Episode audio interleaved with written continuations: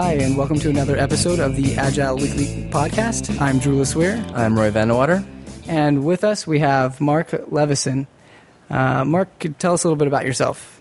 So I'm um, one of Canada's two certified Scrum trainers. I'm based in a part of Canada called Ottawa, where it's already dark outside, even though the rest of you are still looking at sunlight. Um, and I uh, have been in the agile business one way or another for going on about 12 years now.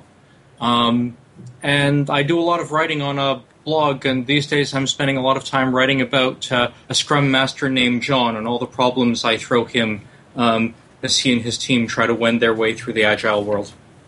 Okay, great. And so uh, the article that we read that uh, that caught our interest was uh, Scrum Master Tales, new people on the team, and you talk about John, and he's struggling uh, with a new person who's on the team. Can you talk a little bit about that? So, like like any organization, John's team grows, and at the critical moment, they they decide they need a bit more senior technical help. So they hire in a character named Kirby, and, and Kirby, if you read about him, he's got over 20 years developed experience developing software. He thinks he's seen and done it all.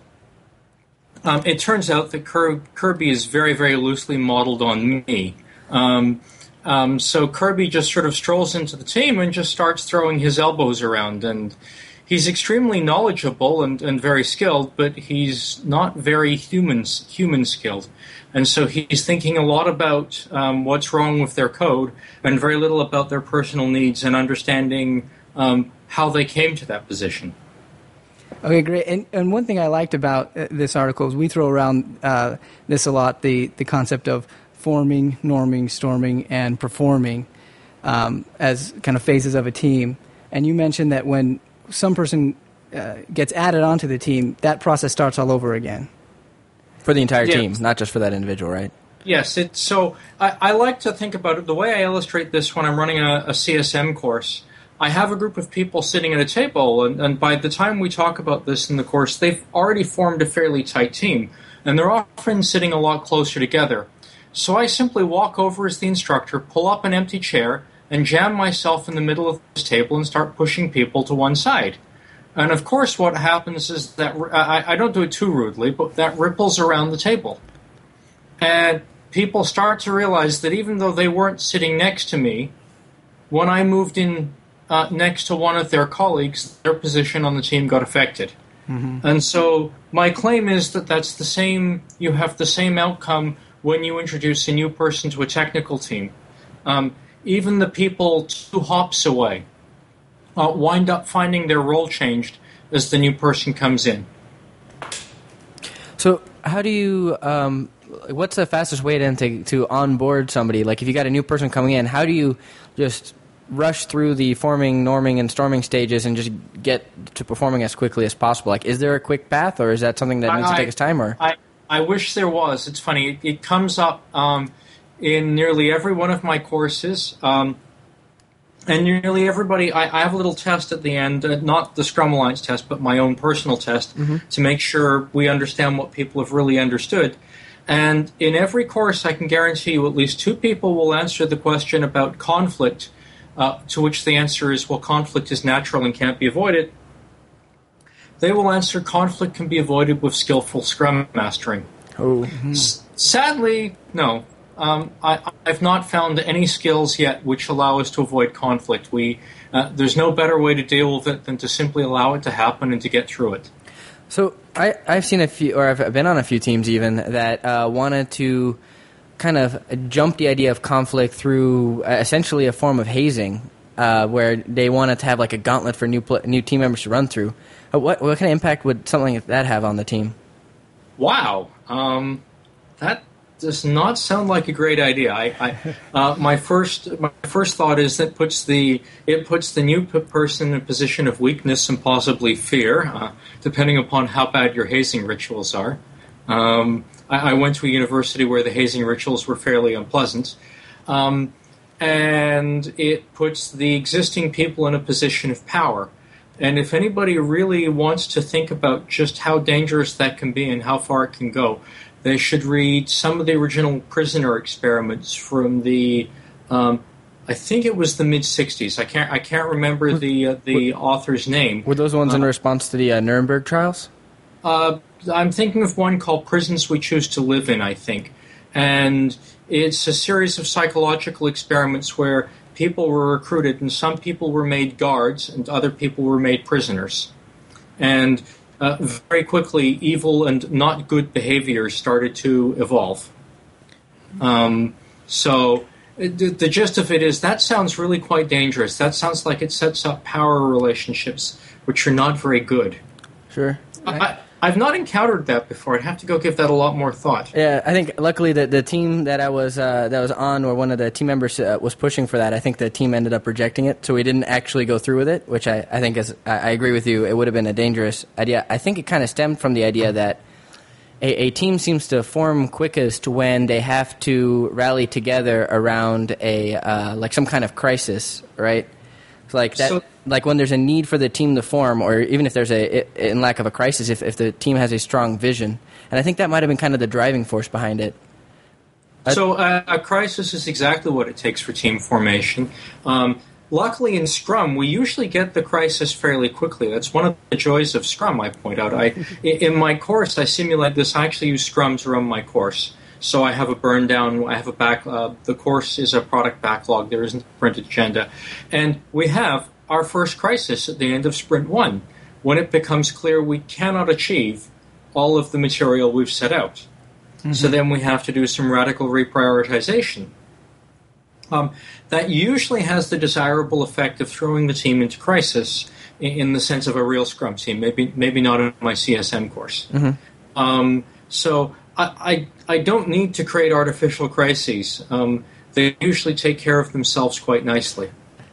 That's a good point. And um, honestly, I've never seen a team that didn't, after the first few sprints, uh, quite naturally start trending into um, storming. Um, uh, my, my favorite analogy is um, if you interrupt me and I'm in the IDE, um, your interruption had better be damn good. There, there'd actually be, better be a serious reason.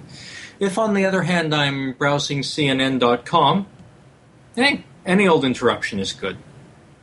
So um, that that's the beginnings of storming. There, I I'll, yell at you if it's a if it's a non if it's a I won't really, but I, I I might pretend to yell at you if it's not very good interruption and I'm in the IDE and I'm doing something I think is valuable, and I might be more open to it when it's um, uh, when it's just CNN.com.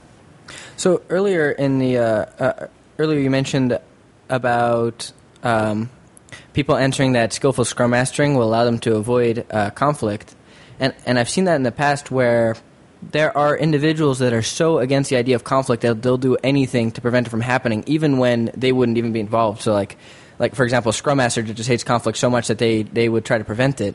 Do you, it you had mentioned that it doesn't really seem possible to avoid the conflict, but is it healthy to even try? Uh, in fact, it's even worse. If you try, you'll probably set the team. For, you'll probably set the team back. Um, I try it all too often myself, and what I find happening is you, you, you say to uh, I can't remember the I think it's Ton uh, uh, Kirby and um, Kirby and Martin. I'm pretty sure are in conflict.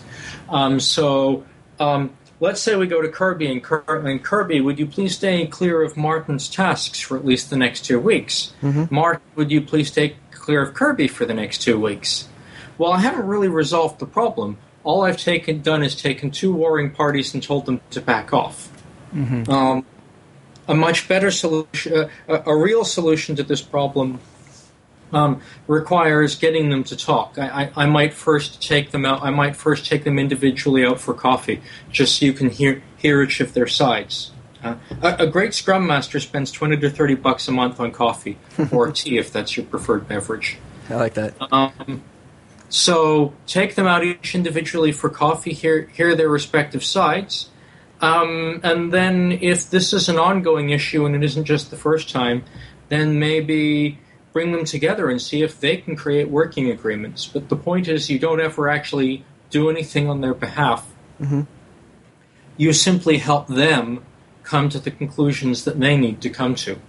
Right, and in your article you mentioned a lot about that, where the Scrum Master you know, it's very important for the scrum master not to take a side or uh, or to remain unbiased.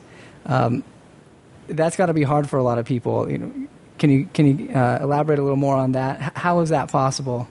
Well, and it's hard for a number of reasons. A lot of organizations have part-time Scrum Masters, mm-hmm. and the part-time Scrum Master is usually a developer.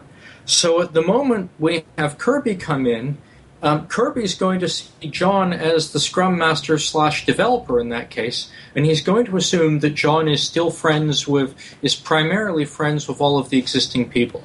So now instead of seeing um, John is someone who's playing uh, playing the role of neutrality and, and balance, he sees John as another friend of those developers who aren't churning out very good code, someone else to do battle with.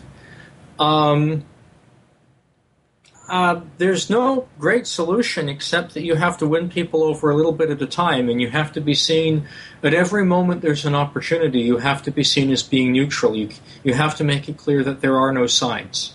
Mm-hmm. That your job is the care and feeding of the entire team, and not just any one individual. Um, and that can be really difficult. Right. And that, that frankly, I, I, suspect that'll be just as much a problem in the Kanban world as it is as it is in the Scrummy world. Sure, I think I think we find a lot that most most of the problem. I think uh, we we just published or about to publish a podcast in which uh, Derek talks about most of these most of these problems that we're seeing in teams have nothing to do with the process. The process just seems to highlight them and and and almost exacerbate them.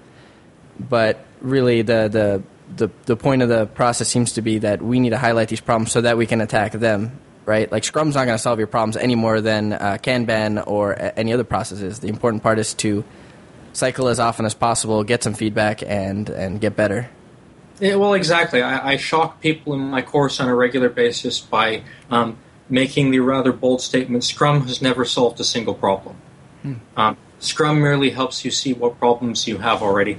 Uh, people are shocked. They think they've spent a lot of money to get their problems solved, and they're very little surprised when I explain that no problem will be solved. I like also in your article you you talk about uh, if the team had been more involved in the hiring process from the beginning, uh, some of these problems uh, it, it, would avoid some of these problems, um, or or maybe avoid bringing a member on who wasn't a great fit. Uh, I've we've actually done that. I've been in a setting where that where we did do that, and it was great. You know, the whole team got to pair with uh, the, the, the potential hiree and, or hire, and they got to decide as a team: is this a good fit for us? Um, how about you? Can, can you share a couple more experiences or, or an experience? So, I've seen a few examples of that. Uh, sadly, nobody ever. In, I never got the chance to do that when I was actually employed. Um, um, working for real companies before I moved into the consulting world. Um, my favorite example of that recently goes one further. The, the folk at Menlo Innovations in Detroit um, go one further. They get the candidates to pair with each other. The thinking being, if you can make the person you are supposedly competing for a job with look good, you will make every one of your peers look good. That is an awesome idea. Mm-hmm. Um, yeah, I, am I'm, I'm looking for someone who'd like to ha- have me run that as an experiment with them. Uh, by the way, please don't take the foregoing as legal advice in the United States of America. right. but that sounds like a really neat idea to try. I, I kind of I can't imagine that as an interviewee though, getting getting paired up with another interviewee that I'm competing with and trying to make them look good. Like that's that's going to be tough.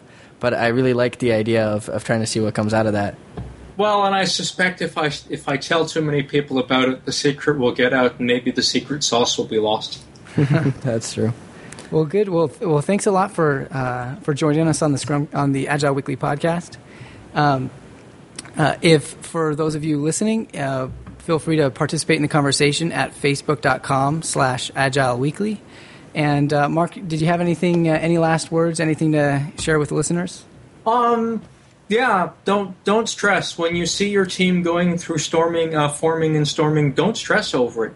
Let it happen. It, it's it's going to happen at the pace it happens.